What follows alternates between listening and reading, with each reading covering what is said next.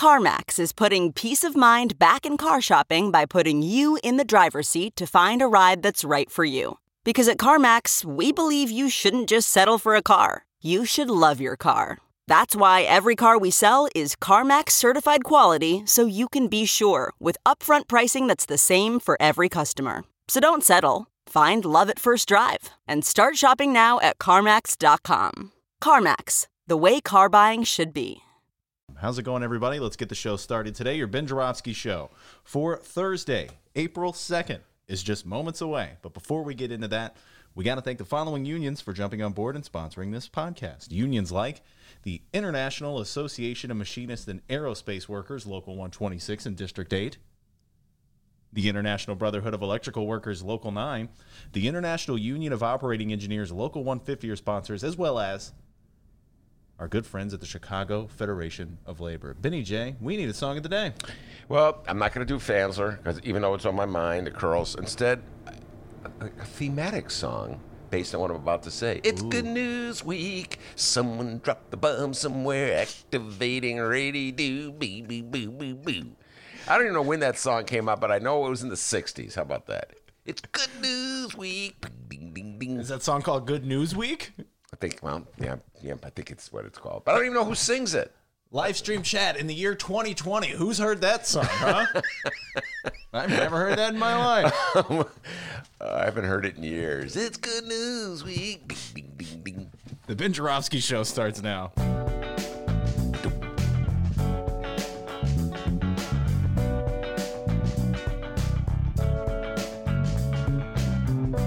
It is Thursday, April 2nd, and live from Ben's attic. this is the Ben Joravsky Show.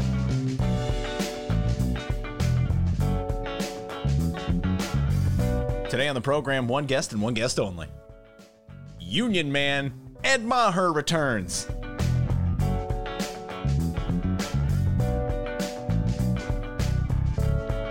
And now your host.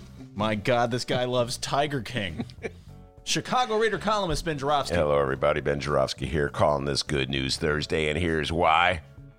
Well, this isn't good news, but I just saw my neighbor walking down the alley. We're in my attic. So I just, I'm sorry, folks, but I was distracted. My neighbor walking down the alley wearing pink flip flops. Did you see that, D? Hey, neighbor.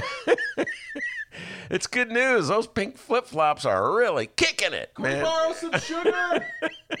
we need sugar. Uh, I didn't even know that dude. He's, but he Well, I came- just asked him for sugar. So. okay. Sugar, sugar, dude. Anyway, focus, man, focus. Yeah, we're calling this Good News Week. And here's why. Actually, the news is horrible, and you know that. It's horrible everywhere. I don't even want to take the deep dive into it because it's so depressing. All right, great. Show's over, guys. See you later. We're done. So, I mean, you know, I woke up at the crack of 10 o'clock today, D. Ah, you know, I was got up early today. I woke you up at 11 the other day, so that's a that's an improvement. 11:10 it was. like, oh my God, what happened to the? I'm going to bed later too. You know, I'm getting up in the middle of the night. You know, it's kind of a crazy time. Anyway, uh, Brown line just went by. Everybody trains run. Yeah, they heard it. Uh, so uh, anyway, uh, I woke up. You know, I said, oh, let's go see what the news is. And and folks, you know this. You know, you read the same newspapers I do. You listen to the news. You listen to the radio. You read your Facebook feed. You, well, your Twitter feed. I mean, it's just horrible news everywhere you go. It's scary. It's frightening. People are dying. And it's just, like now, the New York Times and the Sun Times as well. Uh, there's obit after obit of people who are dying from the coronavirus, uh, the COVID 19. I mean, it's just so, you know, I like, wow, this is horrible. And of course, we have the most incompetent president in the world uh, running the show. And of course, oh no, I'm going down the good news. And, and, and the Democratic alternative can't get a sentence out. All right. Uh oh. Biden bros are mad at me again, D. They're mad at me. The Oh, Biden sorry, bros. guys. Wait, what am I supposed to do? Just say good things about Joe Biden. What a wonderful candidate. How about that, Biden bros? You happy? Anyway, so I uh, I figured, oh my God, I had a long conversation with the great Mick Dumke yesterday on this very topic. I should bring Mick back for a political discussion. Uh, anyway, uh, By the way, this weekend, get ready. Uh, Mick Dumke and Ben Joravsky for a bonus interview at both Chicago Sun. Oh, that's the Metra train, by the way. So not only is the Brown line right by us, the Metra as well. But anyway, Yeah. uh, Mick Dumke and Ben Joravsky do a Biddy J bonus interview. They talk all things Bob Dylan. Oh, folks, if you're a Dylan fan, you got to run, don't walk. The episode where Dennis literally fell asleep while recording it. That's because he was smoked so much reefer before we did the show, folks. I'm a John Prine man. Uh, it, Bob Dylan, yeah, as everybody, well, as everybody, you know what? Yesterday, everybody knew about Tiger King, but if I make a reference to Bob Dylan, like the biggest thing in my life, uh, culturally speaking, and uh, Murder Most Foul, which he dropped on Thursday, I want to say, a, a 17 minute song poem about the assassination of John Kennedy. It's huge. Uh, anyway, so Mick and I, Mick loves, he's a young guy, but he still loves Dylan. How about that? You know who else loves Dylan, D? You'll be uh, stunned. I just talked to him. Miles Kampf-Lasson, who will be a guest later today. Uh, he loves Bobby D. And Saw that one coming a mile away. miles away. Ooh. Uh, anyway, so that was a. Um, we're, we're on a tangent here. Mick and I had a great conversation about Joe Biden. That's what I was going to get, and we're going to bring him on to talk more about it. So it's really hard to find good news anywhere. So I figured, you know what? Every day I'm going to go on an exploration for good news. All right, D. Good luck. well, when you hear some of the items I have, it's like oh, I'm really stretching things. But this this is uh, this is not a stretch. Bernie was on the View yesterday. Bernie Sanders. Now my I know my friends of the Joe Biden persuasion get really upset when I just mention the name Bernie Sanders. They want to forget that Bernie Sanders ever existed. They want to just like wipe him away. I just read this uh, column. It's an old column by uh, Joe Klein. Probably going to be talking about it with Miles Kampf-Lasson. Joe Klein is an ancient columnist, even older than I am, if such a thing is possible. D. Uh, he used to be. Here you go. When the war was raging, and you were facing the draft in the late 60s, guess what? He was a radical. God. then draft gone? Not going to have to go to war? Oh, I think I'll vote for Ronald Reagan. ah, my generation, ladies and gentlemen. And you know, I hate to uh, be just a uh, Benny J bonus pusher here, but uh, you mentioned Miles Kampf-Lasson. We're doing something a little different this Yes, week. Explain this. Uh, Miles Kampf-Lasson, he's usually with us every Thursday, 1.30. That's correct. What'd you? That's correct. But uh, we're doing something a little different this week. We're trying to switch it up here. Work smart, not hard is the motto we're going with here on the Ben Joravsky Show, live from Ben's attic.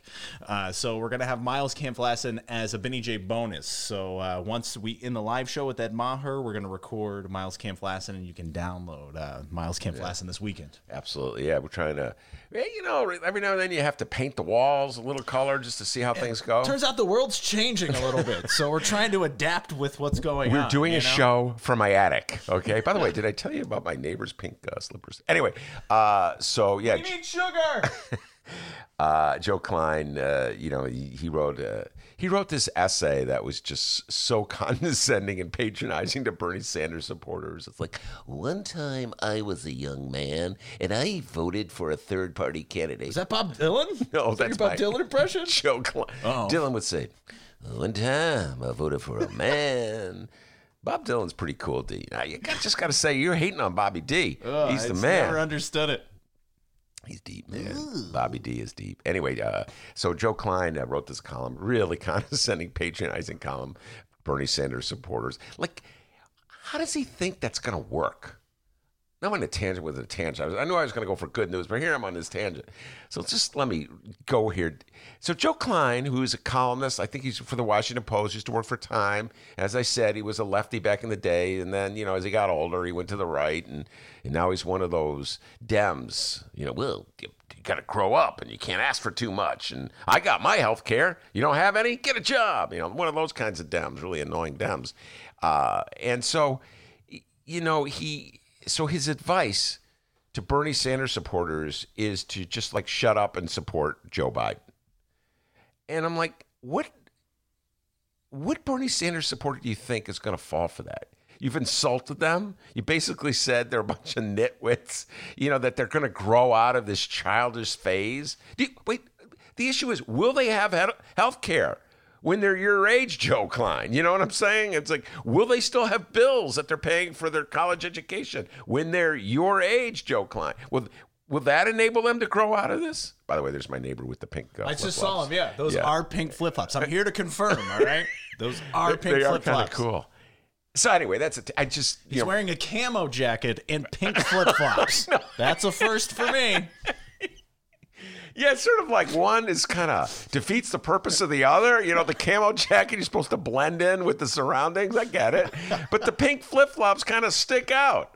I don't know. Something's got to. I am the last person to give uh, fashion advice to anybody. If you've ever seen me, thank you, Robert Mueller. Anyway, so I'm just wondering, Joe Klein,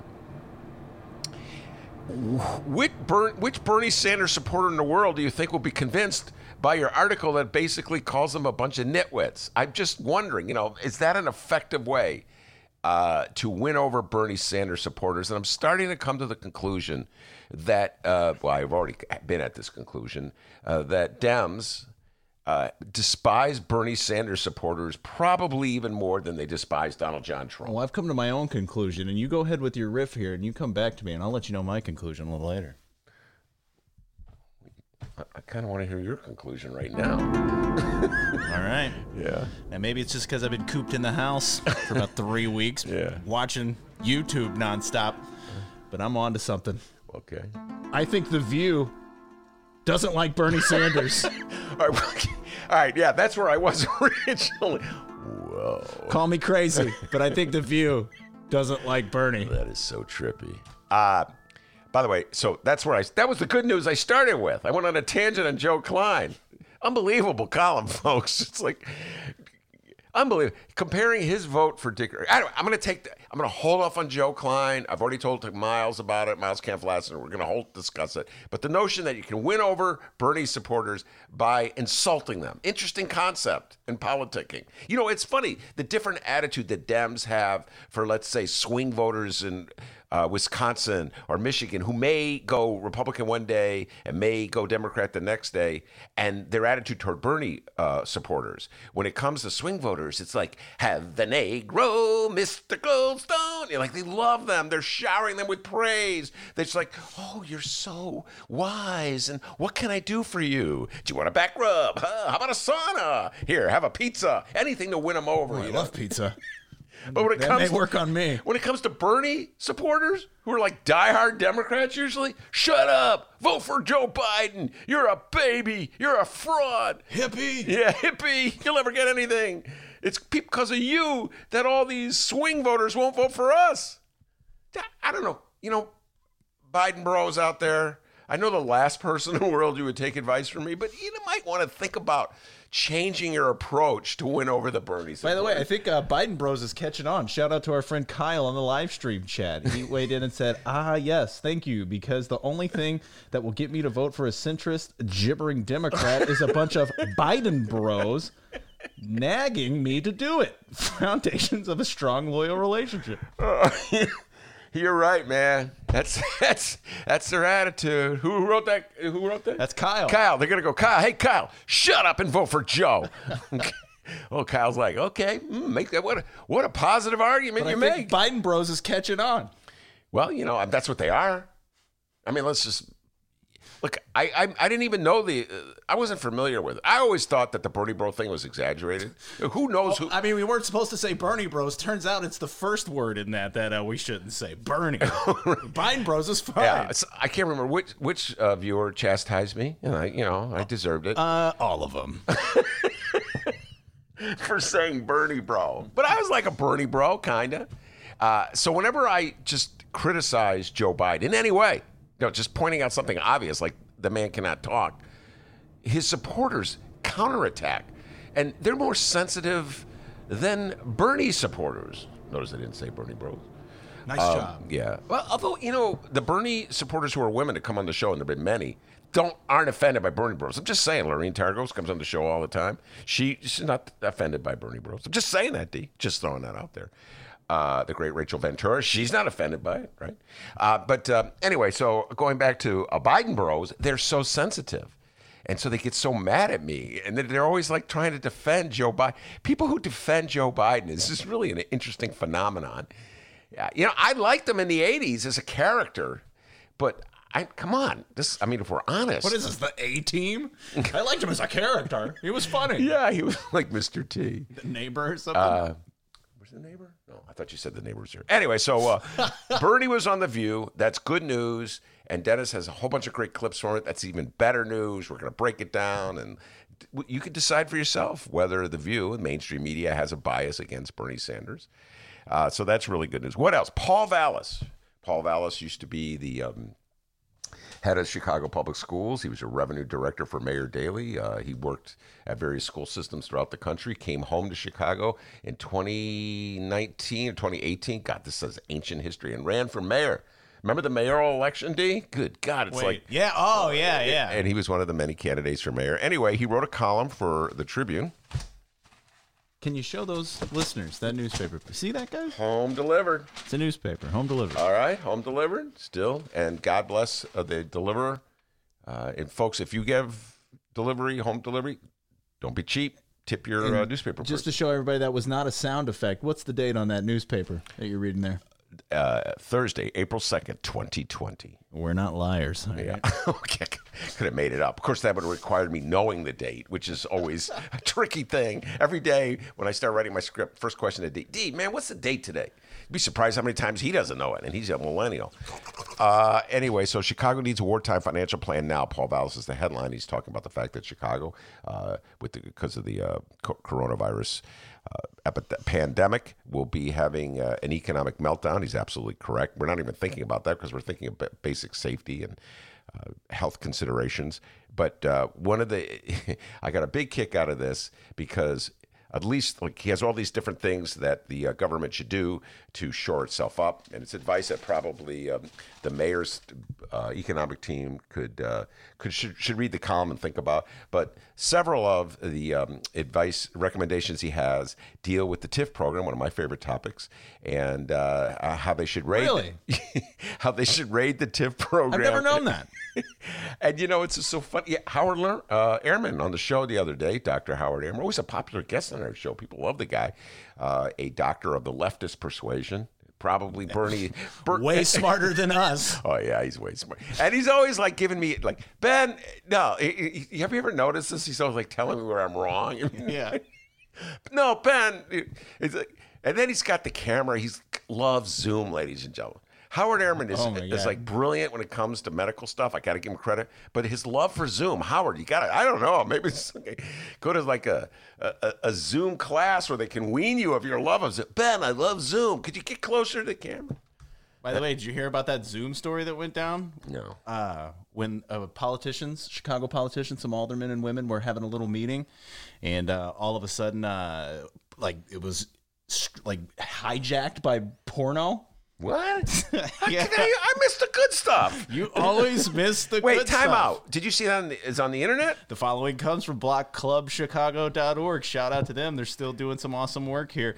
Uh, it says here a virtual press conference hosted by Chicago politicians was cut short after someone hijacked the conference call and started streaming pornographic images. On Tuesday morning, Alderman Brian Hap- uh, Hopkins, Ben of what ward? Second ward. Good, what a dork. Oh, come on, Hopkins. He's the one who shoved Lincoln Yards down. It's a really good oh, plan. Oh, you're a fan. Alderman Byron Sigcho Lopez, Ben hey, of which ward? Come on, 25th. correct. All right. Good friend of the show. And Illinois State Reps Theresa Mah and Ann Williams, they held a private press conference with organizers, health officials, and reporters on popular teleconferencing platform Zoom. Look, everybody loves Zoom. I love Zoom. It says here the leaders aim to call on Mayor Lori Lightfoot and Governor uh. J.B. Pritzker to close metal scrappers polluting Chicago oh, neighborhoods, mm-hmm. including General Iron in Lincoln Park and the Sims Metal Management in Pilsen, uh, particularly because COVID 19. But 16 minutes into the Zoom chat, that push was interrupted by a person who said, Yeah, I don't care. As confusion set in, a pornographic video that included images of a woman who was not fully clothed began playing on the video call. Can you imagine if that happened uh, with one of our Zoom calls? yeah, it's never going to happen on the Howard Ehrman, Dr. Ehrman Zoom call, but. Uh, well, how many people use Zoom uh, on our show beside the doc? I Anyone think else? the doc's the only Zoomer. God, he loves it. Oh, Zoom, Ben. Let's do Zoom, okay? Well, you can call. No, no, no, Ben. Zoom, Zoom, okay? Uh, anyway, Based on this, I may want to do it more. I'm so just kidding. wait, time out. So was it porn or a naked woman? And you know, there's a distinction, right? Um, Well, yeah. I mean, this isn't the podcast to talk about the distinction between those two, but there's a woman with no clothes on. Okay. okay, that's I don't know. Okay, Jen Sabella, good friend of the show, hasn't been on in a while. She's very busy. Uh, runs uh, Black. Yeah, I don't know. Is that porn? I, maybe I'm. Pornographic images. Well, okay. Nakedness is that porn? You get what I'm saying? Ron Jeremy, can we? Who knew you were such a porn, a picky porn person? Run, Jeremy. Oh my God. I think that, wow, you know, that's the, the that's main story is that someone hijacked this thing. I know. I kind of went on a tangent. Here here I am, like, like the editor in me. You know. I, Yeah. Well, let's discuss whether porn is the right word. Uh, but porn will get the most hits. Uh, good point. Let's go with it. I'm just saying. Uh, I'm not sure. Just I need to know more about what was being seen before I say it was porn. That's all I'm saying. Okay. I've seen porn, right, D? Okay. Okay, you're admitting too much on today's program. I didn't say I watch it all the time. I just said I've seen it. That's the other thing. Can I go on this tangent? Moving on. It's the, the, the hypocrisy regarding porn. I remember Clarence Thomas uh, during the Clarence. Oh my God, this is a memory from 1991, and and how the Republicans, you know, obviously Clarence Thomas, who's now a Supreme Court justice, loved porn. D, and it came out during the hearings, like he he would watch porn. Uh, what was the one? I think uh, Long Dong Silver was like his favorite. Oh, my, that was his favorite. Okay, I'm just saying this is part of the. Joe Biden was the chairperson of these hearings. He was the judiciary chair, right? These are things you should know and about your Supreme Court justice and uh, Joe Biden. Uh, anyway, and the, the Republicans acted astounded and astonished and dismayed that anybody would dare to make an accusation against Clarence Thomas. I'm like, it's the biggest industry in the country. One of them, you know what I'm saying? Entertainment industries. Shout out to Brianna. She says, I love how Ben is determined to get to the bottom of the Zoom porn scandal. I'm not. I, I, you know what? My state rep was in that meeting. We should bring her on, Ann Williams. Anyway, I didn't even know about it. Uh, in my defense, Brianna. Uh, so where was I? Oh, good news. Uh, more good news. And the Paul Vallas. So yeah, I'm I'm really happy that Paul Vallas uh, has jumped aboard the bandwagon. He sees eye to eye with Dr. Howard Ehrman. Uh, that at, uh, at this critical moment in our city's uh, history. We should just sort of blow up the TIF program. And, you know, it's just a surcharge. They slap, slap on your property taxes, folks. You don't really realize you're paying. You're just paying more uh, than the schools will actually get. And that money goes into bank accounts controlled by the mayor, and she's free to distribute it pretty much any way she wants. Uh, and so instead of distributing it for big time, uh, you know gentrification projects that nobody really needs, particularly at this time when and nobody can afford the rent that they have to pay. Maybe it's a good idea to use it to pay I don't know, pay our pensions, pay our uh, health care workers. How about that? Pay the people who are on the front lines, pay our firefighters uh, who are on duty all the time, pay police officers on duty. I don't know. Maybe that would be a good idea to use the money for people who are actually doing something really uh, significant and important to protect us uh, at, at this critical moment. So I'm with you, Paul Vallas. It took you a little while to get there. Okay, I just took you a little while. I'm not saying some people take longer than others, but I'm happy to see that you and Dr. Howard Ehrman see eye to eye on the TIF program. So that's good news. All right. The the bad news is that probably everyone will ignore them. Oh yeah. I need my slush fund. But uh, I don't know. Maybe not. Maybe this is such a crisis, D, that um, Mayor Lightfoot will dip into the TIF money and use it uh, uh, to pay for the basic obligations without raising our taxes. What other good news is there? I was talking to Lenny from the Reader. She's going to come on. We're going to do a bonus with her as well. Our Chicago Reader colleague, Lenny Mana Hoppenworth? That is, that is correct. And uh, That's our move. Ben's not great with last names sometimes. I That's just our- like first names, okay? I broke the fourth wall there, but that's what we do. I just like first names, all right? You know, Lenny. Uh, let's think Lenny's cool. Anyway, uh, Lenny is cool. She's super cool. But uh, so she's got, she was telling me that uh, indivisible activists in the Chicago area are uh, campaigning in Wisconsin, trying to get the vote out of the Wisconsin primary. So I think that's really cool that there's still activism out there. I'm looking for good news, D. And Lenny cheered me up when I was talking to her about that. Uh, and this is this is called stretching, looking for good news wherever you can get it. But in the Sun Times, We'll today- take it. We'll take it. Richard Roeper, a film critic, Richard Roeper for the Sun Times, my beloved bright one. Uh, he he wrote a, a column, 71 great feel good flicks. So if you're really depressed and you're stuck in your house, you want to see. Why 71? I don't. I can't answer that question. It's just weird. What a number. I know. I just. I don't. I do not know the answer to that. That's a great question. Wow, good question. I do not know. I, I thought for a second maybe I'd try to make up some kind of answer, but know. well, we appreciate Maybe he just got tired when he got to 71. He goes, ah, the hell with it. I was going to do 100, but I'll just stop at 71. Anyway, it's 71. Uh, but on the list is The Nutty Professor, and he wrote this about uh, The Nutty Professor. The quote, original or the Eddie Murphy remake?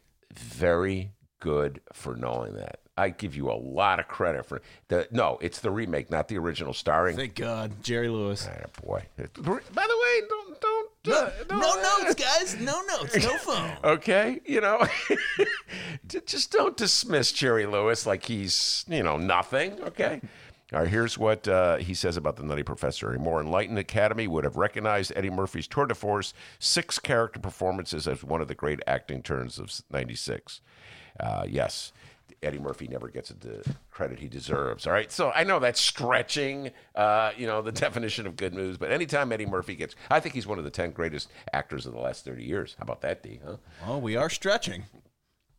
And finally, really stretching, uh, I'm utterly obsessed with Tiger King. I urge everybody to go out and watch it. Uh, it's got some. It's making some enlightening, enlightening points uh, about America in the age of Trump.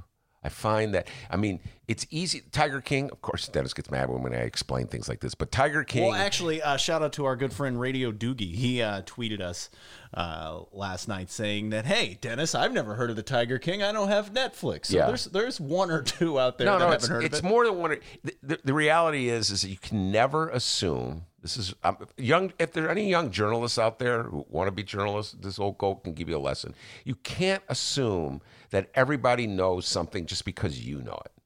So if in your world, and, and there's this arrogance that comes from people who think everybody should know something because they know it, and it's arrogance. You know, you know, like guys who like are really into rap, like you never heard of blah blah blah, and it is embarrassing when I look the person up the and I see they got like 500 million hits, and I never. Who is your favorite rapper, by the way? If you had to pick, um, Wow. Th- That's a really hard question, and I'll tell you why. Because I do not know the work of a rap, any, you know, other than one or two songs or by any rapper. So it's hard to say this one's my favorite. Okay. I once looked at a um, an exhibit dedicated to the life. Exhibit. That's a rapper. oh, is it for real? That's the name of a rapper. Xzibit. wow, I did not know that. Uh, X to the Z. Tupac. I was obsessed with Tupac for a while, but not because of his music. I really don't know his music, just because of the life he lived and how he died. And I was obsessed with his murder, you know, like who was responsible for it and his last words. And I could go on and on about this. I'll hold off. So I'd say he's my number one favorite, even though I probably couldn't tell you one song he did except that tribute to his mother, which I Dear Mama. I did not know the name of it. Uh, but uh, anyway, so um, going back to Tiger King. So Tiger King's this Netflix show. It's, it's basically a reality television show, seven parts, about the bizarre people who inhabit the world, the big cat lovers. And so they collect big cats like lions and tigers, and they breed them. So they got like uh, what do they call them, ligers, you know, which is half tiger, half lion. And uh, they're all insane, by the way absolutely, utterly insane. And one of the main characters is a, a gentleman named Joe Exotic, uh, and he runs a zoo. I think it's in uh, Oklahoma. The guy is completely whacked out. I urge everybody to watch the show just to get a sense of just how whacked out he is. And it, but it's kind of in an entertaining way. And while while I was watching the show last night, I was watching episode five. They revealed something that I did not know, which I should have known because I'm obsessed with politics. Joe Exotic ran for president in 2016 as a third party candidate. And at one point, uh, I remember that actually. I remember the name. I just didn't know anything about him. I remember like rumors about that, yeah, or not rumor. I remember people talking about that. what the f- Hey, watch your mouth. I didn't. I, I. Wow. I applaud that. And he, was John Oliver, uh, who's I think pretty funny. I don't get to see him as much as I should. John Oliver did a bit about uh, Joe Exotic, and they showed that in the sh- in the in the TV show exer- uh, excerpt. Uh, anyway, I started thinking about the um, the similarities between uh, Joe Exotic and Donald Trump. And uh, I know you have to see the show to really appreciate this. We're going to write a whole column about this uh, because they both have bad haircuts. They've both been through really bad marriages, and I, I don't want to give away too much about Joe Exotic, but a very strange marriage life. Let's just put it that way that he's had. Well, so far you've named two traits of people I know downstate. So bad haircuts, awful marriages. Awful Let's go. Let's keep going. Let's keep going. Insatiable egos, unbelievable. Have to be fed constantly. All right, and I don't know who has the greater need to feed the ego, Joe Exotic or Donald Trump. It's neck and neck. Uh, relentless ambition. Almost impressive in their wolf on this. How you know I always say this when in the old days, D, when we'd be on the train going home. In the old days, remember the old days when we would take the train home? Ah, ah the good old days. And I have to nudge you because you're sleeping. Hey, wake up! Uh-huh. Snoring. And so we go past Trump Tower, and Dennis will go, "There's my." Dude, come, uh, uh, Look at my building. see that Trump name in there. That's that's the power of will, folks. That he would impose his name on that building in that central location in a city that despises him. That's our president, anyway. Uh, very impressive, relentless uh, ambitions. I think they're neck and neck in that one. And finally, the most important uh, thing that they share: insane followers. Okay. So I'm watching Joe Exotic uh, and his uh, endeavors, uh, showing what a lunatic he is. I'm thinking of Donald Trump, and I'm, they they talk about. Uh, Joe Exotic's campaign. After he ran for president in 2016, he ran as a libertarian on a third party ticket uh, for governor of Oklahoma. And I looked it up. I actually did a little research about it, D. He got 644 votes. And I'm like, 644 votes for this lunatic. That's not bad. Well, yeah, it depends how you define bad. Um, my attitude is I think the people who voted for Joe Exotic are less crazy than the people who voted for Donald John Trump. We got a great show today, everybody. Yes, indeed. Eddie Maher will be here, the union man. Uh, we're going to be talking about labor in the age of coronavirus, and Ed's going to pick apart the stimulus bill. I'll tell us some of the things that are in it that I, I wasn't aware of. Uh, so, good political conversation with Eddie Maher. But before we do that, the young man from Alton, the man they call the doctor, with the news. How's it going, everybody? Name is Dennis, not a doctor. All right. Uh, JB Pritzker is going to be giving his COVID 19 press conference at 2.30. Make sure uh, you watch that. You know what I mean? Go check that out. And uh, for now, we're going to talk about my theory. Once again, that theory is Ben, call me crazy. I don't think The View really likes Bernie Sanders that much. You're right. Please feel free to weigh in as we go along here. You know I will. Live stream chat room, you weigh in as well. Brianna, Radio Doogie, KMA Barry, all of you weigh in. All right, so uh, I went through and uh, found some audio. We're to play the audio and we're just to riff on it here. Uh, yeah, my theory the view really doesn't like Bernie Sanders that much. Obviously, Bernie Sanders was on The View, I believe, uh, two days ago uh, with The View. Whoopi Sanders, or Whoopi Sanders. Whoopi That's happened to me many times. Whoopi Goldberg uh, asked Bernie Sanders the question, dude, why are you still running? We're going to play that audio in moments. But first, I want to go back to February 19th, 2020. Ben, what was going on in your life February 19th, 2020? God dang. I don't know. We were probably talking about uh, the Iowa caucus. Uh, February 19th just seems like ancient history. I Right. can't even think back that far. I know, right? Uh, but no, February 19th, uh, Alexandria Ocasio Cortez, the, uh, the New York Congresswoman, was on The View. And uh, your favorite uh, View member, I know you told me this uh, off the mic, Meghan McCain. Said anything. She asked uh, Alexandria Ocasio Yeah. Cortez the following question, and this is where my theory began. Okay. I want to talk about the Bernie Bros. Um, the one thing that connects women on the left and women on the right, I have found at least a lot of guest hosts, a lot of guests that have come on over the three years I've been here, is the abuse that we have all been subjected to by Bernie Bros. It is by far, of anything I've ever done in my entire life, the most violent, the most misogynistic, the most sexist, the most harmful. My mother has cried over doctored photos Bernie Brothers have sent me, and I'm just mm. one story. He has a real problem. Hmm. And I don't think that he's doing enough to tamper it down. Hmm. If it were anyone, I'd say this has no representative of me. It's disgusting. It's vitriolic. And every time I see him talk about it, he's like, doesn't represent me, move on. Mm-hmm. You're a extremely powerful woman. Mm. How do you feel that he's attached to this mm. deeply misogynistic and I would go so far as to say violent sector of people? Now we have her answer. We're going to play that in moments. First off, shout out to ABC for the audio. For the love of God, please don't sue us. and notice there during that question, not one person on that panel on The View interrupted Meghan McCain and wait, wait, hold on. Don't you think that? Uh, what about Donald Trump? You know what I mean? So, uh, Ben, your thoughts before we Well, play I mean, the first thought of all people in the world that would be pushing that point would be Meghan McCain. And I don't know a lot about Meghan McCain. The, one of the few things I know about her is that her father is John McCain. And uh, John McCain was ridiculed and demonized by Donald Trump even while he was on his deathbed. And um, so it just be curious that she she would have so much vitri- vitriol toward Bernie Sanders. Donald Trump is far more obnoxious with the way he used social media. You can't even put him two in the same sentence. Bernie Sanders is a gentleman. So all this outrage she has toward Bernie Sanders is a little misguided considering who she is and how Donald Trump treated her father. That's just that point. The second point, who's more misogynist, a Bernie bro or Donald Trump? How many how many accusations of rape does Donald Trump have against him?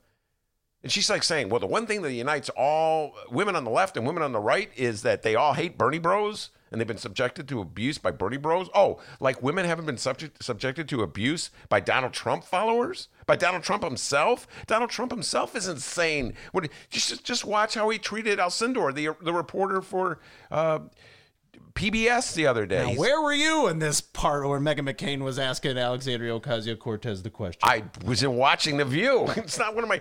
I don't really watch The View that much, so I'm just you're sort of dropping me in. You know, I've never seen this. I, Let's get Ben on the view. That's what campaign I'm starting. I'm just saying, like, I, first of all, I give her credit. She's a, a very forceful speaker, Meghan McCain. I've never really heard her before, but all that. uh that forcefulness to direct at Bernie Sanders, and it, like he's the worst example that you can think of of someone who's abusive to women, and you're just leaving Donald Trump and all Trump supporters off the hook. I'm sorry, I I don't get that. That the hatred for Bernie Sanders is intense, man. Here's the answer from Alexandria Ocasio Cortez. I've been subject to a lot of this stuff from all sorts of the all sorts of pockets of, from the internet. ICE and CBP officers um, targeted me on Facebook for attacks when I went Yeah. to visit the border. Um, they photoshopped, you know, people who are supposed to be protecting immigrants and children, uh, photoshopped. He's got to do more. Horrendous He's got. Stuff. to. He's got to. He's got to stand up and say it every day if he needs to. Yeah. Stop this. We're not accepting for it. It's sure. not good for us. And Whoopi Goldberg will be playing your clip in moments there. But yeah, that was February 19th, uh, that response from Alexandria Ocasio Cortez. Ben, your thoughts? Well, every day Bernie Sanders is supposed to stand up and denounce the people uh, who allegedly are his supporters, who use his name to attack other people. I think he's done it enough. I don't know. I mean, I don't know what more Bernie Sanders can do. the The internet is an insane place. And I stay off of it. Do you know that? You always tease me about it. I don't go on Twitter. You know, I don't go on because it's it, it it it encourages this kind of hatred that Meghan McCain is uh, describing and that AOC is talking about. And so, why is Bernie Sanders any more responsible than Donald John Trump? Why is Bernie Sanders more responsible than all of Fox? You know, all of Fox TV, and uh, which is far more powerful than Bernie Sanders. So I just think they're using this as a to undercut Bernie Sanders and his movement and to discredit him and discredit his supporters and to sort of that that's why whoever was the listener said I should stop using the term Bernie bros because it makes it seem like everybody who supports Bernie or every male who supports Bernie is an insane hateful person. I could just tell you this folks, the stuff I've received over the years from Daley supporters your beloved mayor the city of Chicago, the kind of stuff they would send me all the time back in the 90s, it was pretty outrageous uh, as, as, as pretty much as anything that's going on, on the internet now. So I, I, I don't know why Bernie, of all the politicians in America, uh, has to bear the brunt of his supporters' vitriol it's Bernie Sanders supporters are not the people right now in the middle of the uh, COVID nineteen crisis holding church services and saying they have a First Amendment right to hold a church service no matter you know how many people it endangers. It's, how come Donald Trump isn't being held accountable for that? So I, I feel I think that the emphasis on Bernie Bros as though they're the only bad actors on the internet is an attempt to discredit Bernie Sanders, obviously. So that was my first assumption uh, when I watched The View there, February 19th. Hmm. The View may not like Bernie Sanders. Fast forward to yesterday. April 1st, Bernie Sanders was a guest on The View. Uh, and, you know, it was, it's a national show, The View. I felt actually kind of comforted in the fact that Yeah. Bernie Sanders was on The View. And much like our program, Uh, he was over like Zoom or Skype or something, and the audio wasn't that great. Made me feel a lot better. First off, what about you? Uh, it made me feel good. probably was Zoom because they probably love Zoom, just like Howard. It's the one thing that brings The View and Dr. Ehrman together. They both love Zoom. So yes, Bernie was on the View. Uh, we have the audio from Whoopi Goldberg, but uh, I want to give a shout out right now to a feller named the Rational National. He's a YouTube guy, uh, and uh, in finding my audio for this, uh, he played something that was very interesting. Uh, when Bernie was on the View, they, you know, when when you're on a national TV show, they hype it up. They give it like you know a bump. Coming up after the break, we're going to talk about Bernie Sanders. so this Rational National guy, he grabbed the audio and it's very interesting because it does really say a lot about what the view is kind of going here. I mean, maybe I, like I said, maybe I'm just been cooped in the house for a few weeks and uh, I'm getting a little conspiracy crazy. But uh, just this little bumper, as they call it in the industry, Ben, this bumper really does uh, tell a lot here. So if you didn't watch the actual uh, interview on the View, you may not have caught this. Check this out. This is the bumper from uh, the View when Bernie Sanders was on. So he's about to come on, and they're like, "Hey, hang tight, everybody. Here it is." How does presidential candidate Senator Bernie Sanders answer accusations that he's politicizing the pandemic to push his Medicare for All agenda and that staying in the race could guarantee Trump another term? He's live on The View. Next. For those who may not have uh, heard that audio, just kind of sum it up there, Ben. Well, first of all, the sound quality of that was pretty bad too. So the views right. struggling just like we are. Well, well you could t- no, someone recorded it from. Oh, I see. Okay, all right, give the view a little, but but wherever the views in their the equivalent of their attic, like we're in the attic, uh, so we're all struggling. Uh, yeah, it's total hype, and uh, I guess the, they must do an analysis. Uh, the views audience is sort of like lefty, uh, not lefty, liberals, liberal Dems, and uh, so they're outraged. But just the thought, why would you? I know Bernie's probably going to address this, but just like we should be outraged that Bernie Sanders, Sanders is going to use the pandemic to what? As a way to get Medicare for all? Oh, let me think. We have a health crisis in this country. People will not be able to afford uh, health treatment, but it's bad to use that as, as a motivation to get health care for people? That's somehow bad? We're supposed to think that's bad? This is terrible. Bernie Sanders will use this health care crisis as an excuse to get rid of the crisis. Coming up, is Bernie an evil bastard? Find out after the break. So, yes, there's a, an inherent bias in there. Like, somehow or other, it would be bad to use the crisis as an excuse to alleviate one of the main problems. Uh, of the crisis. Oh, that would be bad. Yeah.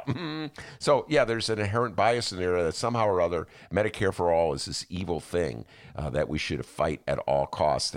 And if it's Dems out there pushing that line, that's probably why it's going to be a struggle to win over. But just saying, just saying, you know, we're going back to uh, our Joe Klein uh, discussion. If you want to get Bernie bros, oh, sorry, Bernie supporters, hey. Bernie supporters to vote for uh, Joe Biden it might be good to embrace some of the uh, proposals and ideas that Bernie's been articulating and championing for all these years that have brought uh, these voters uh, to support him. They're not all insane, irrational nutcases who are uh, venting on uh, Twitter. So not a great setup really for this Bernie Sanders interview on the View, but uh, we have clips of the interview as well, and uh, it's the clip that uh, people have been talking about for the last few days. Uh, when Whoopi Sanders approached Bernie Sanders, Whoopi Goldberg. Uh, I keep saying Whoopi know. Sanders. Uh, Who is Whoopi Sanders? A lot of reefer, a lot of reefer. This guy, okay, folks. You know, remember that image Whoopi when they Sanders. when they legalized marijuana of, of the legislator cracking an egg on, on the floor. Well, exhibit A right over here, folks. Anyway, it's all good, man. I make them one piece. You're thinking of Barry Sanders. I, I think. I am. Yeah. All right, no. Here's Whoopi Goldberg approaching Bernie Sanders uh, with the question, "Hey, dude, why are you still running?" I just I have to ask you this question now because I've been watching to see what you were going to do. Uh, and I'm told that you intend to stay in this race uh, for president because you believe there is a path to victory. I want to know what that path is because this feels a little bit like it did when you didn't come out when uh, Hillary Clinton was clearly the person folks were going for. So, can you explain why you're still in the race Yeah, well, and what this not- path is that well, you I, see? I, I, All right, we have the answer from Bernie Sanders. Oh, but I'd Ben, your thoughts? the answer from Bernie Sanders. Well, do I? I hope. I hope he stays in the race. I think that the Democratic Party is facing a crisis with Joe Biden as its nominee, and I know the Biden bros out there are all going to get mad at me for saying that, and they wish I wouldn't say it. They they want everybody to jump aboard the Joe Biden bandwagon, and I also realize this is something that Bernie will disagree with me on, and Bernie Sanders supporters will disagree with me on. I, I also realize that the Democratic electorate has made it clear they don't want to support Bernie Sanders. That people like me and Dennis are in the minority. We're like 30% of the voting electorate. That's pretty obvious. I, can do the math. So I realize that Bernie Sanders does uh, will not be the nominee, even though I voted for him. I make that acknowledgement. But the reality is, Joe Biden is a very flawed candidate. And not only that, he's a very flawed possible president. This is what I have this argument with uh, Biden bros. They're like, well, you know, he could still win the election. I go, that's not the point. How are you, what makes you think that this man would be a good president? And what characteristics, what traits has he displaying right now that gives you confidence that he has what? The capability of leading this country at this critical moment. And there's a lot of other Democrats out there that fit that bill. And I'm a little disillusioned with the electorate. We were the only people in America watching all the debates, D. I exaggerate. uh, Dennis, myself, and our uh, our live viewers are the only people in America who watched every debate. And all my guests that I made, wa- okay, your assignment is to watch the debate so we can talk about it. Samina Mustafa, Leticia Wallace, uh, can't, you know what I mean? Uh, so uh, Candace Castillo, all these guests that dutifully watched the debates and then came on the show all those times. And there's so many candidates on stage that I re- who uh, that I recollect would probably be better at this moment dealing with this crisis than Joe Biden. And yet the Democratic electorate chose Joe Biden because they thought he was most electable. They didn't think in terms of like who would be the best person to run the country. They thought in terms of who could beat Donald Trump. And now we're at this critical moment. It's pretty obvious. You know, Joe Biden is not the best suited, and the best defense I've heard has come from some of the guests on the show who say, well, Ben, he'll make a good vice president or he'll pick a great cabinet. Well, I'm not, we're not electing a cabinet, we're electing a president. So I think Bernie Sanders, by staying in the race, is forcing Democrats to just like think for a moment. You know, it's tough to think because you you just want to believe in your guy. And this way, Bernie uh, Biden bros, you're very similar to Bernie bros. Just saying, you want to believe so much in your guy that you don't want to take any criticism of him. You just want to wipe it away like it doesn't exist. And I think Bernie being in the race at least forces Democrats to think, hey, maybe there's a better candidate out there to represent our party than Joe Biden. Stop saying Bernie Bros. All right, here is the response from Bernie Sanders to Whoopi Goldberg. Got those names right. Yeah, Whoopi, not feeling the burn. Well, one of the reasons, but that's not quite accurate. I worked as hard as I could to uh, for Hillary Clinton. But the reason there is a mo- uh, a, Well, a, but I, a path Bernie, just victory. just so we're clear, you you worked for Hillary, but it took you a very very long time to to to hop in, and your people also. It took a very long time for them to hop in. So all right. Well, uh, we- when I say that, that's what I'm talking about. Yeah, well, I, I don't accept that characterization. But the point is, Okay. people have a right. Why are you still in American the race? democracy. Wow. I, um, you know, I just got to say, different interviewing techniques. I always let a guest fi- finish the question. You know what I'm saying? Finish the answer. Then you ask the tough question. Uh, and I don't blame Bernie for disagreeing with Whoopi Goldberg completely. You know, thi- and this is another thing we have conversations relitigating the 2016 uh, election. And so many of my friends of the Democratic, uh, the Dem persuasion, the Hillary Clinton supporters, love to blame Bernie. Remember the Howard Stern? Oh, a great riff we had when Howard Stern interviewed. Oh my God. Yeah. Do- So, uh, Hillary, do, uh, do we hate Bernie? Yeah. Do- Robin, Robin.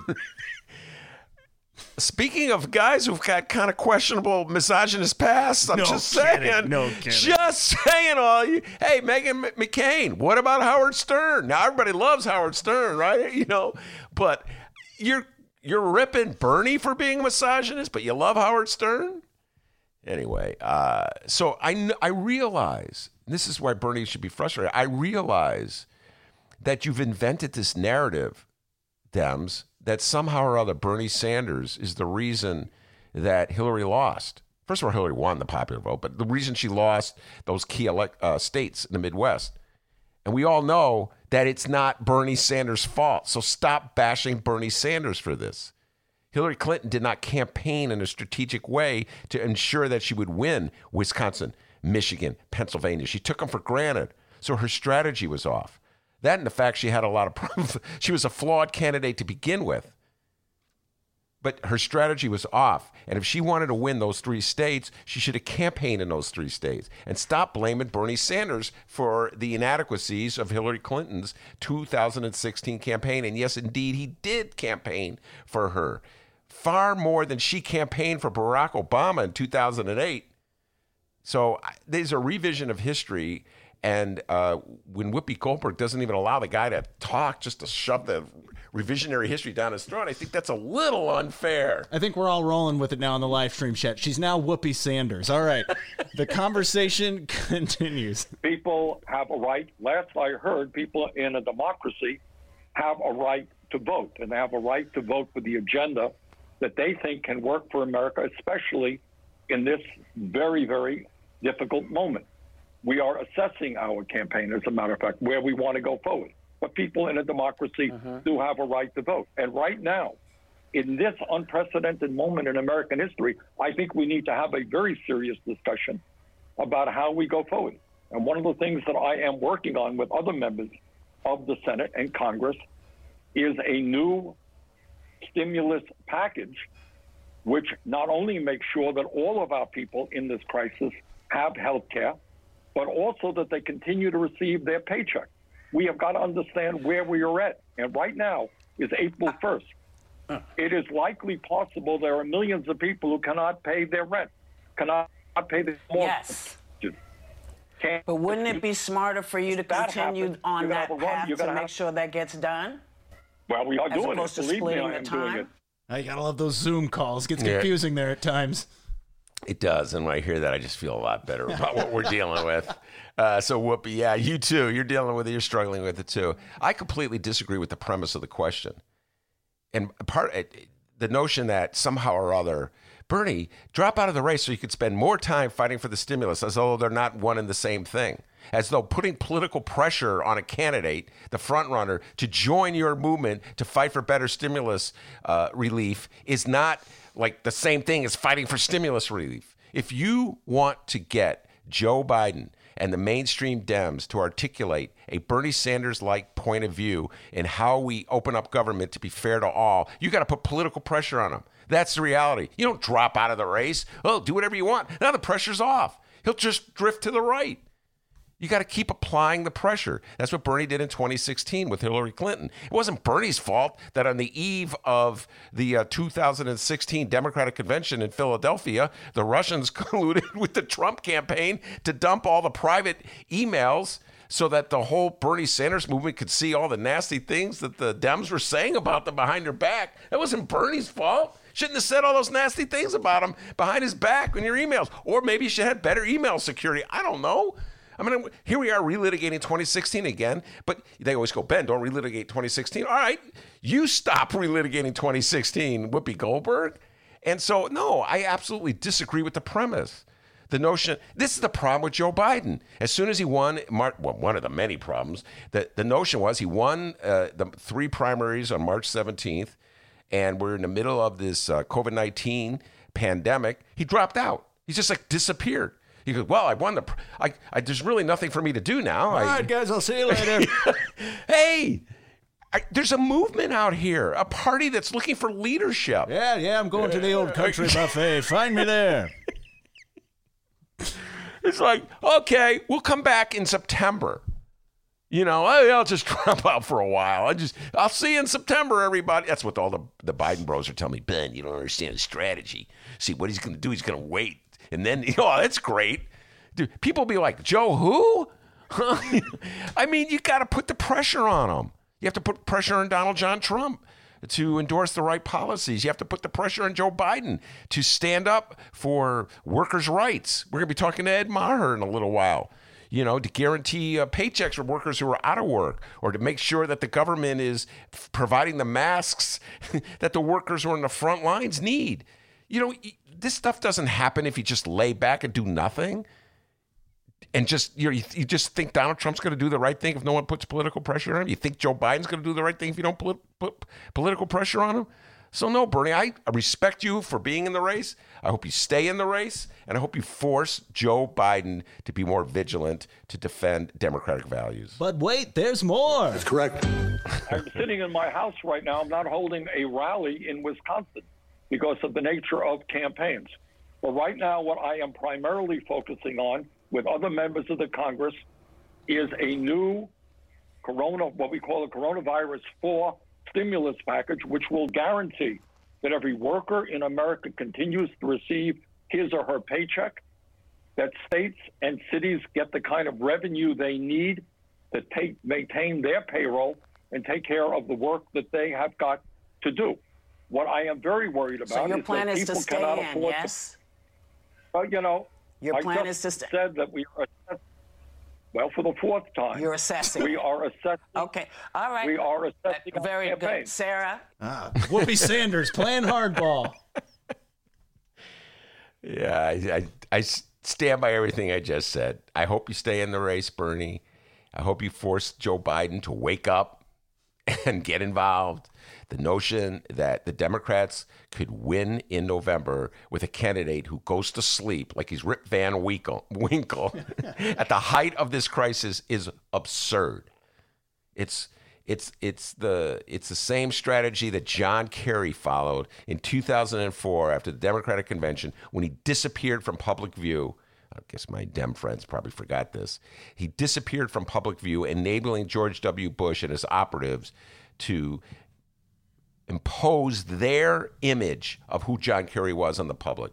It, it, was a dumb move in 2004 when John Kerry did it. It's a dumb move in 2020 when Joe Biden did it. And if Joe Biden doesn't want to run for president, if he's too tired, if he's just feels like it's just too much for him, doesn't like talking on TV, then he should step aside and let somebody else do it. And, uh, you know, J.B. Pritzker wouldn't be so bad at this stage, I'd say. So I do not buy the notion that Bernie Sanders should drop out of this race. So, like I said, call me crazy, but I just don't think the View likes Bernie Sanders that much. I think I. oh my God! I don't think. And by the way, okay, I admit I'm not a, a big viewer of the View, so you're gonna have to answer this question for me, D. Is there a lefty on that group? You got Meghan McCain, who's a Republican. You got Whoopi Goldberg, who's clearly a Dem.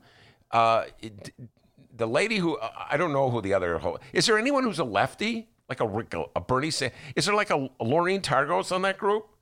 Is there a, a Rachel Ventura on that group?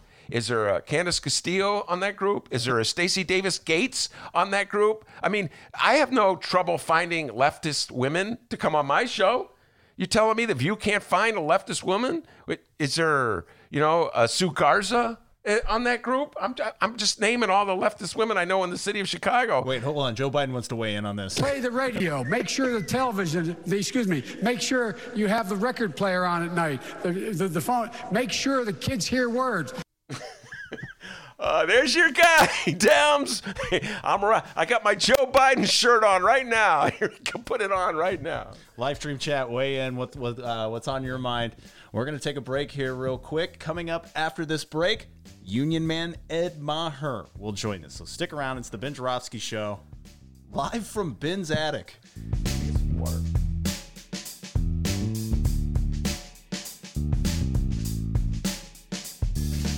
Read the Chicago Reader to get up to speed on what's what in Chicago culture, food, arts and entertainment, weekly concert listings, weekly event listings, the environment, travel. I can continue, but you get the point. And for all of you Chicago political junkies, raw weekly columns on real city politics from Maya Dukmasova and our very own Ben Joravsky. The Chicago Reader, free to the public in newsstands throughout the city and online at chicagoreader.com. Read it now and be a more informed Chicagoan. Hey, everybody, how's it going? We're back. Oh, there's a different neighbor. She's Oh. got like a. She, now she's dressed a little more sensibly. Than, Ah, what we're doing here, uh, we're in Ben's attic, and there's a window here right in front of us, and we can see the alley. And Ben just uh, spots out all the people he sees. I bet they love that. By the way. yeah. I mean, come on, the guy with the pink flip flops With the camo jacket and pink flip flops. That's a first. By I've the way, never seen that. That guy, huge fan of the View.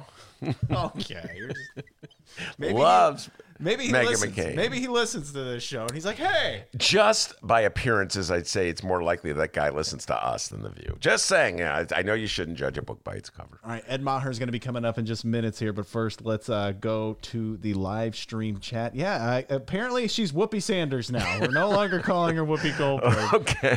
Uh, let's see. Uh, Radio Doogie was weighing in. He said, "If you're a centrist, you're too far right." What do you think about that, Ben?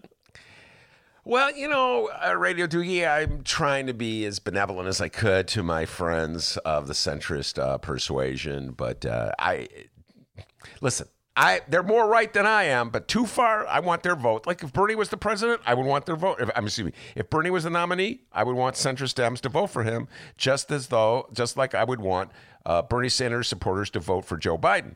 Uh, so that's my attitude. You know, you got to come together at some point. Uh, if you have to form a coalition if you want to win. So I don't want to just totally trash them, although they annoy the hell out of me these days. That's for sure. Uh, Alan weighed in. He said, "Whoopi is never going to take a risky stand." What do you think about that? Yeah, I, you, I guess you don't get on the view by taking a risky lefty stand. I, I like I said, I, there's no leftist view on that stand. It's okay to have a Republican. It's okay to have a Dem. Uh, it's okay to have Joe Biden supporters and Hillary Clinton supporters. But apparently, you, you can't even get a, a Bernie Sanders supporter. That's too far left for the view. Bernie Sanders got 30% of the Democratic vote. Are you saying that that's too an extreme? 30% of the Democratic Party is too extremist for the view? I mean, I have Joe Biden supporters on all the time, D, right? Yeah. David Seaton's on. Monroe Anderson's on. I mean, they haven't been on in a while, but I'm just saying. I'm, Monroe Anderson was on yesterday. Okay, you're right. You're right. You're right. All right. Uh, and finally, here, Roe. Roe weighed in. What's going on, Roe? Uh, it says here Nina, I believe Nina, maybe maybe Nina Turner. I don't know. Uh, it says Nina was on WCPT today. Oh my God, WCPT, Ben. Wait, isn't that the one that fired me? Yeah, Okay. that's the station that fired you. Uh, we're gonna have to look into this one though. Although it was on the station that fired you, this is wor- uh, well worth looking into. It says Nina was on WCPT today. Like I said, I'm assuming that's Nina Turner. Nina was on WCPT today, and it was the DNC that made JB Pritzker hold the primary and not postpone it. They said uh, they failed to hold it on St. Pat's as scheduled. They would take away delegates from Illinois. Oh, if he failed to hold it on St. Patrick's Day as scheduled, they would take away delegates from Illinois. What do you think about that? I don't know. I don't know if that's true. I mean, if it was, it, it must be true if it was said on WCPT. Okay. I mean, facts do matter. Uh, yeah, facts do matter. Uh, just don't talk about tips, man. Um, but uh, I, I don't know if that's true at all. Uh, JB Pritzker uh, was pretty determined to have that uh, election go as scheduled, and he made this point over and over again that he did not have the authority to cancel it. Uh, his minions made that point in their little tweets. Um, so I, I don't know why they would be covering up for the DNC. So look, it was not a great idea to have the election, uh, but it it happened. It's over. Thank goodness. No more Conway commercials. Uh, and 35% of the people voted in the city of Chicago, D. And I think it il- illustrates how we should move uh, toward a mail-in uh, election more and more. We were talking about who were we talking about that with yesterday? I can't remember. Well, we, the news just broke. I think it was just you and I were riffing. It just came in on the news that Oh. Yeah. a mail-in ballot. They're looking to do So that. I don't know, man. I, I, I, I didn't hear what Nina said. I don't know who was talking to her.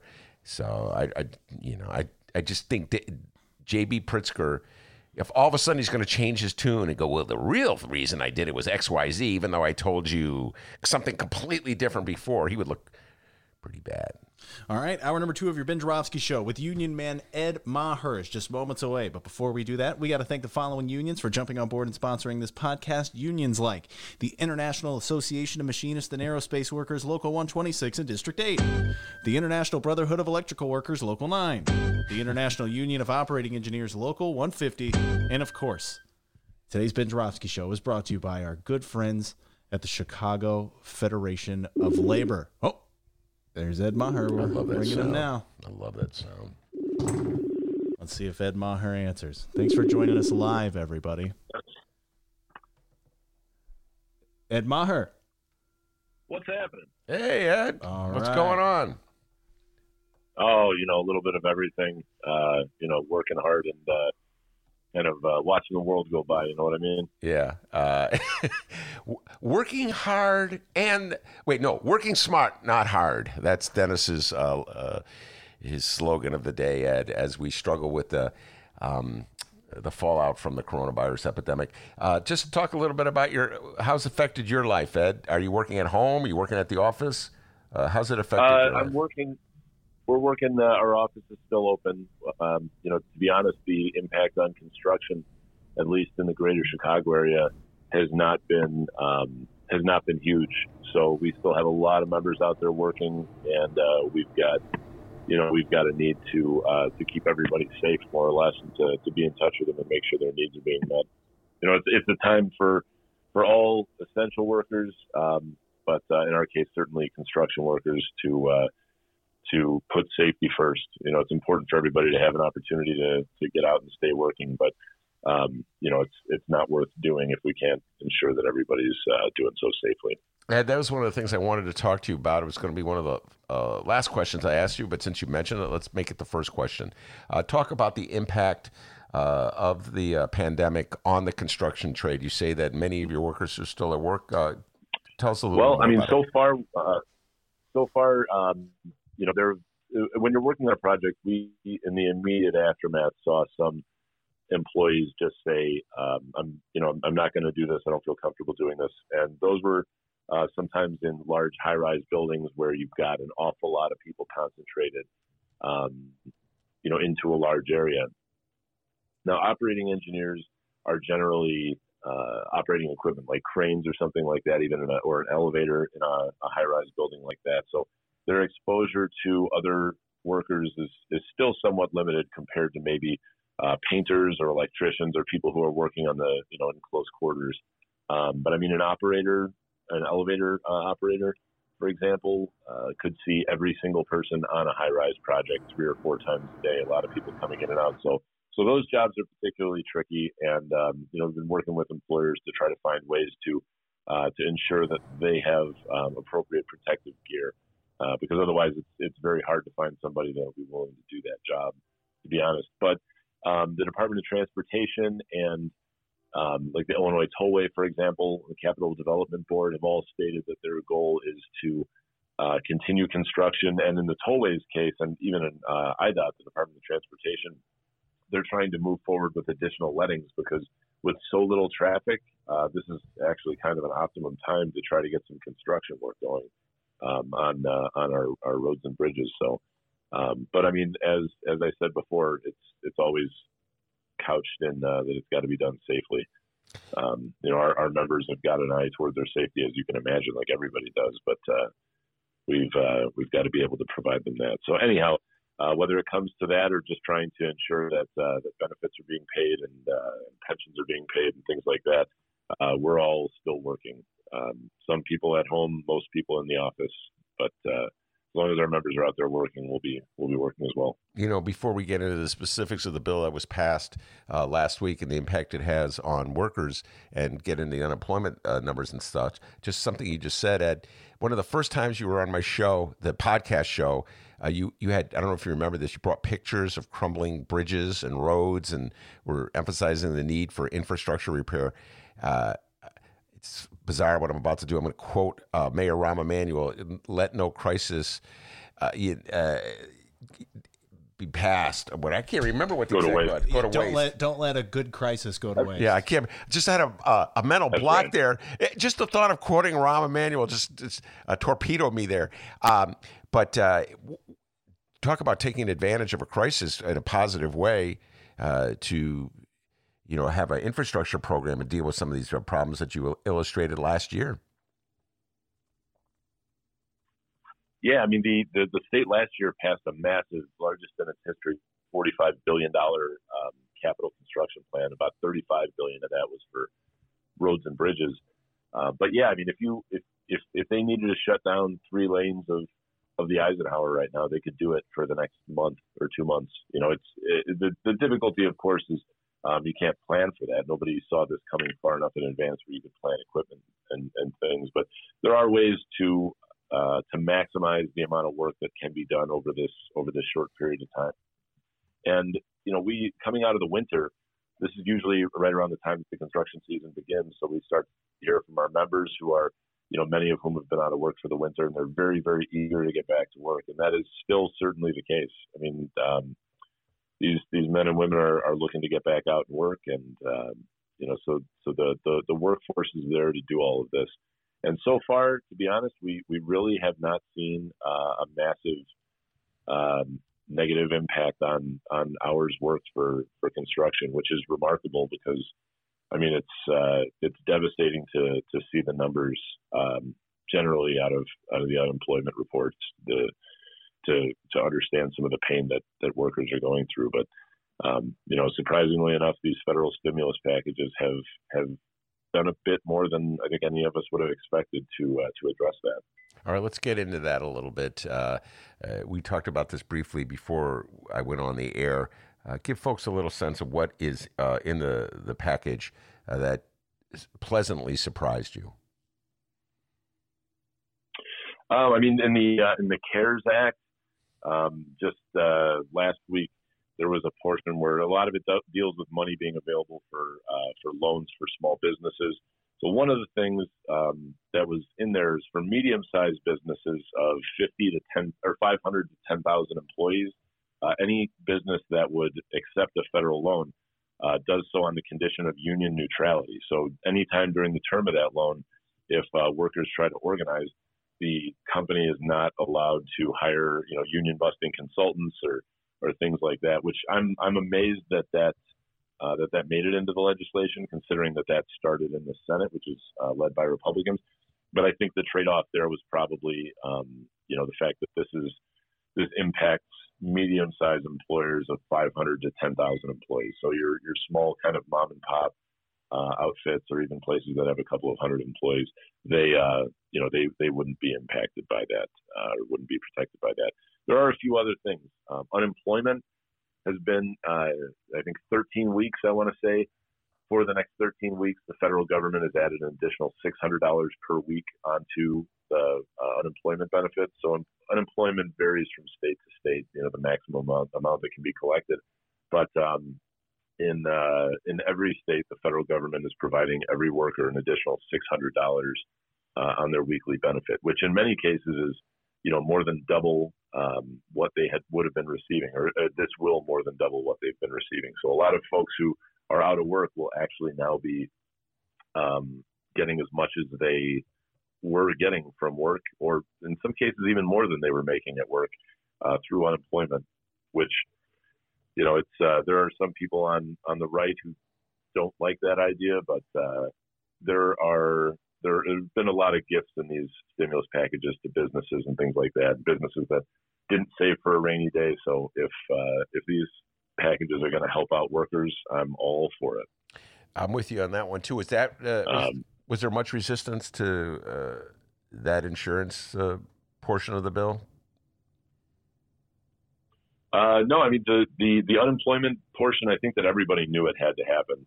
Um, the the jobs report last week that showed that over three million people applied for um, unemployment. I mean, this this was not a partisan issue, or it wasn't an issue that any politician was would be willing to make a partisan issue. Um, you know, the the country was quickly going out of work, so something had to be done, and and I think everybody recognized that. So people people actually really came together and, and got some things uh, got some things accomplished. So there were delays on the stimulus bill, as you remember. Mm-hmm. Um, you probably, if you're on Facebook, saw a lot of uh, friends posting terrible, horrible things about Nancy Pelosi and stuff like that, uh, you know, for delaying uh, a uh, coronavirus relief bill. But um, the delays, um, you know, were to include more workers to ensure that more workers saw the benefit of these bills. And and there are, are additional things as well. Uh, the paycheck protection portion of it was uh, to make sure that any business that would stay open, uh, I think for the next eight weeks, that wouldn't lay anybody off. Um, their payroll, they could be, they would get a, a, a low interest loan from the government to cover their payroll, and if they kept everybody employed for that 60 days, the loan would be forgiven at the end of it. Um, you know, there'd be, I think, a small interest, and that would be deferred for up to a year, uh, or half of it would be deferred for up to a year. But um, there were there were a lot of things that were done to incentivize keeping people on payroll, which is, I mean, it's uh, it's a really important thing. And there are as much as people are concerned about going to work and staying safe, um, you know, there are people who just live paycheck to paycheck, mm-hmm. an awful lot more than we think, and they they're concerned about uh, where their next where their next meal is coming from, where their next paycheck is coming from. So we've got to got to do what we can to to make sure that opportunities are there for people to work. Uh, Ed, before I went on the show today, I saw a notice uh, pop across the screen that unemployment uh, I think the, the number is 6 million, over 6 million new people applied for unemployment benefits. Uh, I don't want to misquote it. You've probably seen a, an update since I have. And yeah, that's, that's right. Six, six million. It's this astounding number. Uh, just considering how uh, th- the, economy seemed to be thriving just about, I don't know, February. It seems like ancient history. Uh, six million people. I think there was three million last time. That's 10 million. Uh, do you think we're heading to the possibility that we're heading to a moment where this country would adopt something like New Deal uh, type legislation that would directly impact uh, creating jobs for people who are out of work? You know, I think right now in Washington, that's actually being discussed. The president has talked for probably the last three or four days about pushing a two trillion dollar infrastructure package. And that's that's a big part of what kept people working during the Great Depression. Uh, not saying that we're heading for a depression. Hopefully, we're not. But um, you know, public works and infrastructure projects are a great way to um, provide employment, but it also addresses a critical need that we have. Uh, it's not as though you'd just be giving these people busy work. We've we've at Local 150 we've kind of um, sounded the alarm for many years on the need for this investment and the fact that we have so much infrastructure that's just uh, not being kept up to date and not living within its you know useful lifetime.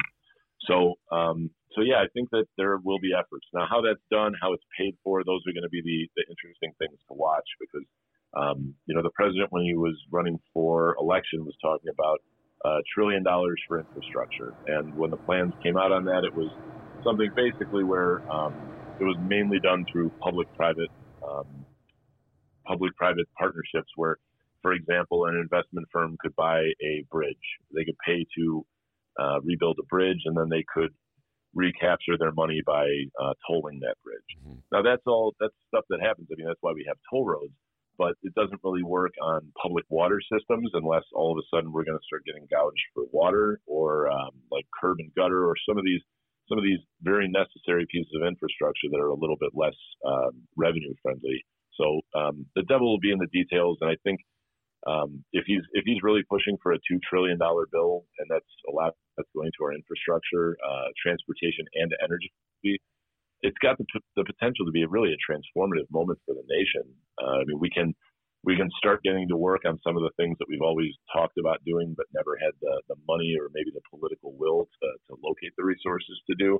Um, you know, nationwide high speed rail, um, expansion of some of the more uh, vital uh, transportation corridors, things like that. So, so I think that if if ever there was a reason, as Dennis said, don't ever let a crisis go to waste. Mm-hmm. Um, if there was ever an opportunity to get this done and have you know the public understand the need for it, the true legitimate need for this, this is uh, you know I think we're living it right now. And if you're going to expand these public works programs like you're suggesting, and I, am with you 100 uh, percent that we will need to do that in the coming uh, months, uh, if no other reason to put people to work and finally get around to fixing the, the crumbling infrastructure that's been in desperate need of repair, we're going to need more workers. Uh, it's yeah, I, I, mean, yeah, more apprentice programs, more training I, programs. Yeah, absolutely. And and and it's not as though we've got a shortage of workers in America. We have a shortage of workers who are willing to work for, you know, eight dollars an hour or nine dollars an hour. Um, but as I as I said, uh, you know, a couple of the last times that I was on your show, um, when we opened up our apprenticeship program in November, we gave out applications for a month for you know what at the time looked like it was going to be 100 spots or 200 spots. Now it's looking like it may be less than that. Mm-hmm. Um, but we had 5,000 applications. Like there are people out there who are willing to willing to get trained, willing to, to go through these programs, and willing to work really hard uh, to earn you know what uh, what used to be the American dream. You know, the good a good middle class living with health care, the ability to retire someday. Uh, you know, people want this. People are willing to work for it. And, and like I said, I mean, at the end of the day, you remember nothing else. Just remember this. We don't have a shortage of workers in America. We have a shortage of workers that are willing to work for minimum wage. Uh, and very often it's been, you know, the, the utility industry and things like that that have tried to expand um, worker visas and uh, H-2Bs and stuff like that using a worker shortage uh, as an excuse. But you know, it's just it doesn't it doesn't hold water because when when Americans are are offered an opportunity that doesn't put them below the poverty line, they'll line up and they'll you know they'll they'll make everybody proud. All right, let's uh, put on your uh, uh, your political prediction hat here for a moment. Uh, there's always been resistance from the Republican Party to raising the uh, minimum wage, and I know you stay neutral, so I'm not going to force you into making be, uh, declaring yourself as a Democrat. but do you think in this crisis, when we talk about uh, uh, taking advantage of the crisis, do you think there some of that resistance will drop? In other words, um, so that we can raise the minimum wage, that we can uh, demand that workers across the board uh, make more money, so they're not dependent, like let's say, uh, on food stamps to to feed their family. You know what I'm saying? So we're indirectly subsidizing businesses through the food stamp program. Uh, do you think that that we may see a, more of like a leftward movement as a result of this crisis? You know, I, I, I certainly hope so. And I'll, I'll, as I said before, the, uh, the stimulus packages that were that came out of the Republican-led Senate were um, were a lot more worker friendly than I expected. I I really just thought that we were going to see um, a lot of bailouts for you know cruise ship and the cruise industries for airlines and that you know that would it would just be that and kind of on with uh, let the let the public kind of or the the working people kind of fend for themselves. Uh, but we didn't see that. And I think it's because everybody realized that was not an option with the the unemployment numbers and um, and things that we're seeing kind of exploding right now. I think everybody realized that if you don't throw workers a bone here, there's going to be hell to pay. It's not as though you can avoid this. Uh, you can ignore this. This is a, a national crisis for workers. Um, so whether that'll translate to uh, minimum wage increase, I don't know. I mean, I could see a lot of folks on the on the, the right lawmakers that is uh, saying, you know, that that's not necessary because these problems have already been addressed. Um, but I mean, I if if somebody couldn't uh, infer my political leanings from my previous, uh, you know, uh, appearances on the show, they're just not paying attention. um, but at the same time, I mean, I, I always do say that when when uh, at local 150, I mean we've got 23, almost 24,000 members, and uh, we we split right down the middle, Democrat and Republican. So, um, so I mean, there there we our membership is very diverse, and uh, I always look at it through that lens. Um, our my political beliefs aside, my my job and my my passion for what I do is uh, at finding you know ways to advocate for workers, finding elected officials who are working willing to advocate for workers no matter what uh, political party they belong to. And there are legitimately very very friendly um, Republicans who will look out for workers in many ways. Maybe not to the same level as a lot of Democrats, but Illinois is is really fortunate, especially in our congressional delegation. Um, as well as our state representatives and senators, we have a lot of a lot of very worker friendly people who are who are not in it to public to, to punish workers. Now, other states, you got folks from Tennessee and things like that that are seems like they uh, they put people out of work and go home and laugh and smoke a cigar. But um, I think those days are coming to an end because everybody in America, there's no state that hasn't been touched by this, and everybody is going to be approaching these elections, which is a whole other matter. Um, you know wondering what these people did for them when it counted. So I think everybody's kind of trying to um, paint themselves as you know a hero for the working class. And if they will, are willing to legitimately do the work and do it, that's it benefits everybody.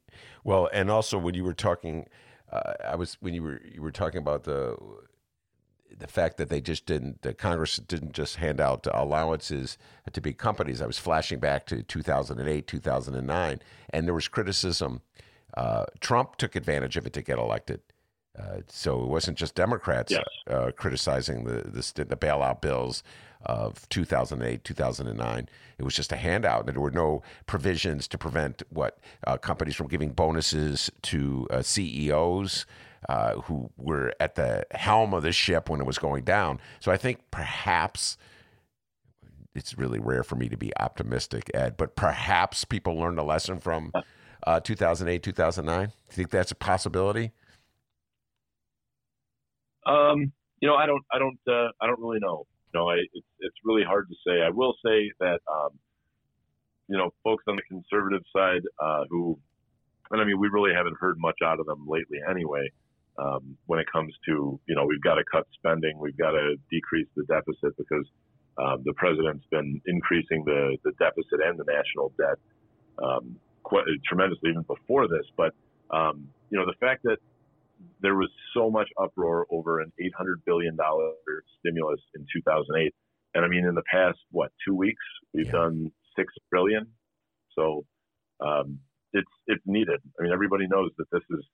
There's never been a challenge where um, Americans have been put out of work in these numbers so quickly before. So um, you know, we've got to throw every every resource we've got at it. And I mean, other other countries are doing the very same thing. It's it's a unique moment. It's really going to be interesting to see what uh, international relations are like after this, when it comes to uh, you know sharing resources and trade and uh, and um, you know foreign aid and things like that.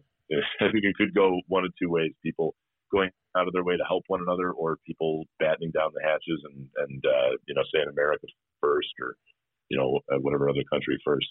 So it's it's going to be truly interesting to see uh, what the what the lasting lessons for this are going to be. Well, I like to t- uh, just emphasize one more time the union neutrality uh, provision uh, in the bill.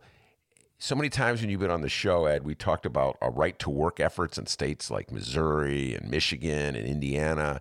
And uh, the the last time we were on the show, or maybe it was the time before that, we were talking about uh, a constitutional amendment in Illinois uh, to protect workers from Yes. some some initiatives and you know when when we had those discussions we, we were putting them in the context of political opposition that the unions would face that the unions would confront a very well financed and organized opposition and now here we are a month or two later and you're telling me that without resistance congress the senate agreed to put that provision about union neutrality in their uh, legislation it is two different worlds from the conversation we were having just two months ago.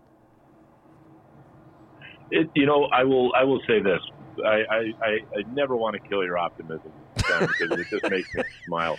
Yeah. But, uh, but I, I mean, there, there, there was. This was the product of a negotiation, so there was more to be had, um, but it was tamped down. But I mean, the the the idea that um, that opposition, like legislative bans on right to work laws, wouldn't see substantial, well funded opposition. Um, like that's it's unfortunately just not the case. There there are things that everybody realizes have to be done, and then there are things that uh, you know they're that are just kind of sacred and and protecting right to work laws to a lot of the conservative movement. Because as as I've said on the show before, um, Karl Rove put the playbook out on Fox News about six years ago, or no, it was about ten years ago. I'm sorry.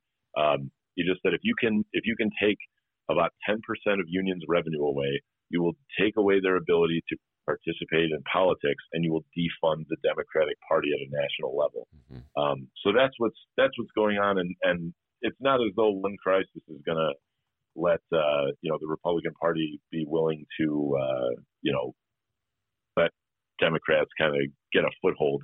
Um, that's just it's just not going to happen. Um, so there are things that are are not going to change, but I think uh, legislators are facing a new reality where they've got to be a little bit more cautious in, in how overt their uh, their efforts are against workers. So hopefully there is uh, less there's less opposition to workers trying to organize um, because right now you know the, the vast majority of Americans do not own businesses. Mm-hmm. They are not CEOs; they are workers, and they are the ones who are you know kind of asking for a hand right now. So if they don't if they don't get it, they're going to come looking for it. All right, Ed. I uh, I apologize to all my listeners for being momentarily optimistic. I'll go back to the old jaded Ben Joravsky that people don't ever apologize for being momentarily optimistic. I think. Hey, I think the the Bulls Bulls are going to win the championship this year. whenever whenever the you know starts back up, that's what I'm optimistic I, about. I, will tell you what. I think the Bulls have about as a good a chance as LeBron James and the Lakers of winning the championship because I don't know if there will be a championship this year. So uh, let's close, Ed, by. Yeah. Uh, uh, giving a shout out to people who are um, on the front line, so to speak. I had this moment. I never had a moment like this before. It was the uh, I was at the Walgreens picking up a prescription, and I just felt so. Uh, just really, I, this moment of gratitude uh, for the woman behind the counter. I don't know if she wasn't a pharmacist; yeah. she was a pharmacist assistant, and she was wearing a mask you know, and they're open, they're giving their their, yeah. their pills out. And I just I just got to thank you. You know what I'm saying? Almost like crying, almost. Thank you for doing this job. She looked at me like I was nuts, but uh, I do feel a lot of gratitude for. No, folks. I mean you're you you couldn't you couldn't be more right about that. Um, I mean there are a lot of different classes of essential workers. Construction workers are among them, but uh, let's not pretend for a second that the, the, the heroes here are not um, the healthcare workers that are in many cases I've uh, I've heard from um, other healthcare workers saying that emergency room doctors are sleeping in their cars in the parking lots because they can't go home to their families because they're just being exposed day by day. Um, the uh, University of Chicago, uh, or I'm sorry, the UI, or um, University of Illinois nurses that were all diagnosed. These people are are willfully putting their health, their lives at risk because they know that every day they go to work, they can help 10 people or 20 people or 100 people. And uh, I think we've all got to we've all got to take our hats off to healthcare workers. Um, but you know, as you said, Ben, this is people need medicine, people need food. We haven't seen the store shelves get empty uh, as many people thought they would because uh, truck drivers are still delivering food and grocery store workers are still stocking the shelves. There are a lot of people that are doing these ordinary day to day things that are making society function. Yeah, we're all at home. A lot of people are at home bored out of their minds. Zoom conferences and free conference call and the bandwidth on everybody's Netflix is taking a beating because everyone's on the internet all day. Mm-hmm. But there's not chaos in the streets, and that's because the people who are working who, to keep things normal, to keep the basic things functioning, and uh, you know we we can't forget about them when this is over. Well put, Ed. Ed, thanks very much for coming on. Stay safe. We'll talk to you uh, in about a month. All right, Ed? That sounds great. You take care of yourself. You too, Dennis. All right, very thanks, good. Buddy. Great Ed Maher, operating uh, uh, engineers one local 150, and uh, couldn't agree with him more. Yeah, I had that moment, D, where I was like, "Oh, I love you. Let me hug you." Uh, no, six feet, six feet. Stay away. Anyway, you know what? Uh, let's not let this crisis go to waste. Yeah, let's get an infrastructure bill. Yeah, let's put people to work. Yeah, let's have more apprentice programs. Yeah, let's have more training programs. Come on, Rom, get on the ball. Get to work for something good for a change, huh? Anyway, I agree with Ed Maher 100%. All right, D, that's uh, that's about it for uh, the first segment of the show. Our work is just beginning, folks. We have a couple more interviews. Uh, Lenny will be coming on, and uh, some our Chicago Reader colleague Lenny Mana Hoppenworth. Yes, uh, not Whoopi Sanders, but Lenny. Yeah, uh, and we'll interview her. We'll drop that later tonight. Uh, Miles Kampf-Lassin, we're going to do an interview with him. We'll drop that Saturday. So we're a couple of busy little beavers here on the Ben Joravsky Show. But that's it for the the live show. I want to thank the man, the myth, the legend, the pride and joy of Alton, Illinois. You know who he is back home in Alton. You know what they call him, D? You know what they call him? what they call me? Dennis. they call him White Lightning. Give yourself a raise, take it out of petty cash. See you tomorrow, everybody. And remember, everybody, you can download previous Ben Joravsky shows and Benny J bonus interviews like the one we're about to record with Miles Kampf-Lassin at both Chicago Sun-Times and Chicago Reader websites and wherever else you download your favorite podcast. Downloaders, we do live stream this program. If you've got nothing going on, that's a joke. I know you got nothing going on. You should join us sometime, Tuesday through Friday, 1 until 3 p.m. Central Time, eh, or you know about 2:40, whatever time we feel like getting off here. Turns out different days, but join us at both Chicago Sun Times and Chicago Reader websites and the Chicago Sun Times YouTube channel. Join that YouTube channel, and then you will be able to join the Ben Joravsky Show live stream chat. Yeah, I know they're like a, an additional character here on the show. You can join that live stream chat, weigh in, and we may read your comment if you watch your language. We'll see you tomorrow.